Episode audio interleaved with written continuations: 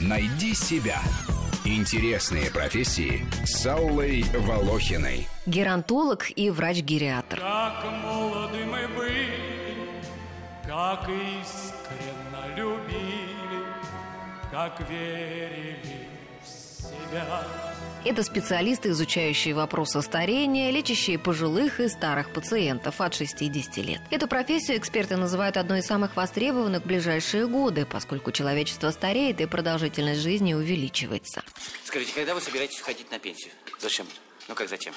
Нужно подумать о своем здоровье. Я здоров. Вам трудно работать. За последние два месяца вы не раскрыли ни одного преступления.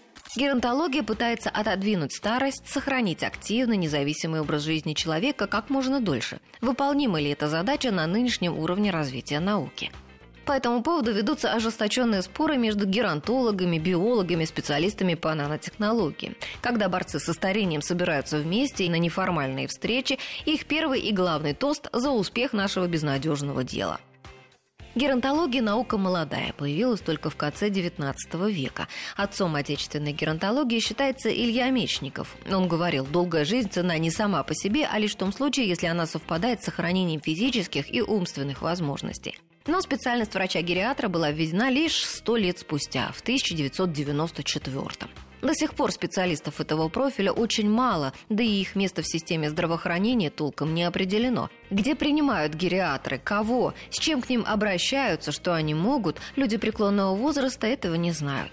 На сегодняшний день нужного специалиста совершенно точно можно найти в научно-клиническом центре геронтологии в Москве.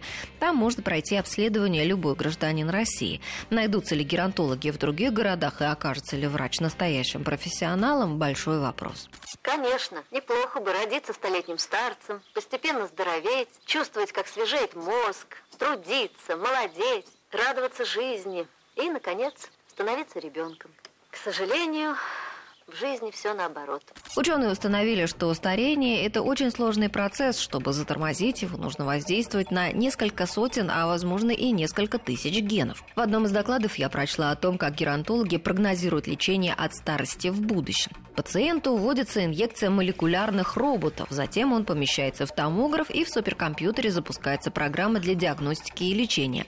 Молекулярные роботы будут проводить полное восстановление всех повреждений, произошедших в клетках в процессе старения. Можно будет проводить и молекулярное протезирование. По окончании лечения молекулярные роботы инактивируются и выводятся из организма. Многих исследователей вдохновляет пример животных, которые не имеют признаков старения. Это голый землекоп, некоторые виды летучих мышей, киты и большие черепахи. Однако среди гериатров господствует точка зрения, что сделать со старением ничего нельзя. Можно только слегка облегчить процесс угасания. Мы ведь с тобой проработали 30 лет. Ты моя правая рука. А сегодня ее у меня безжалостно отрубают. Я думаю, коллектив откликнется на уход Владимира Петровича новыми трудовыми успехами. Хотя какие у промсталь продукции могут быть успехи без вас?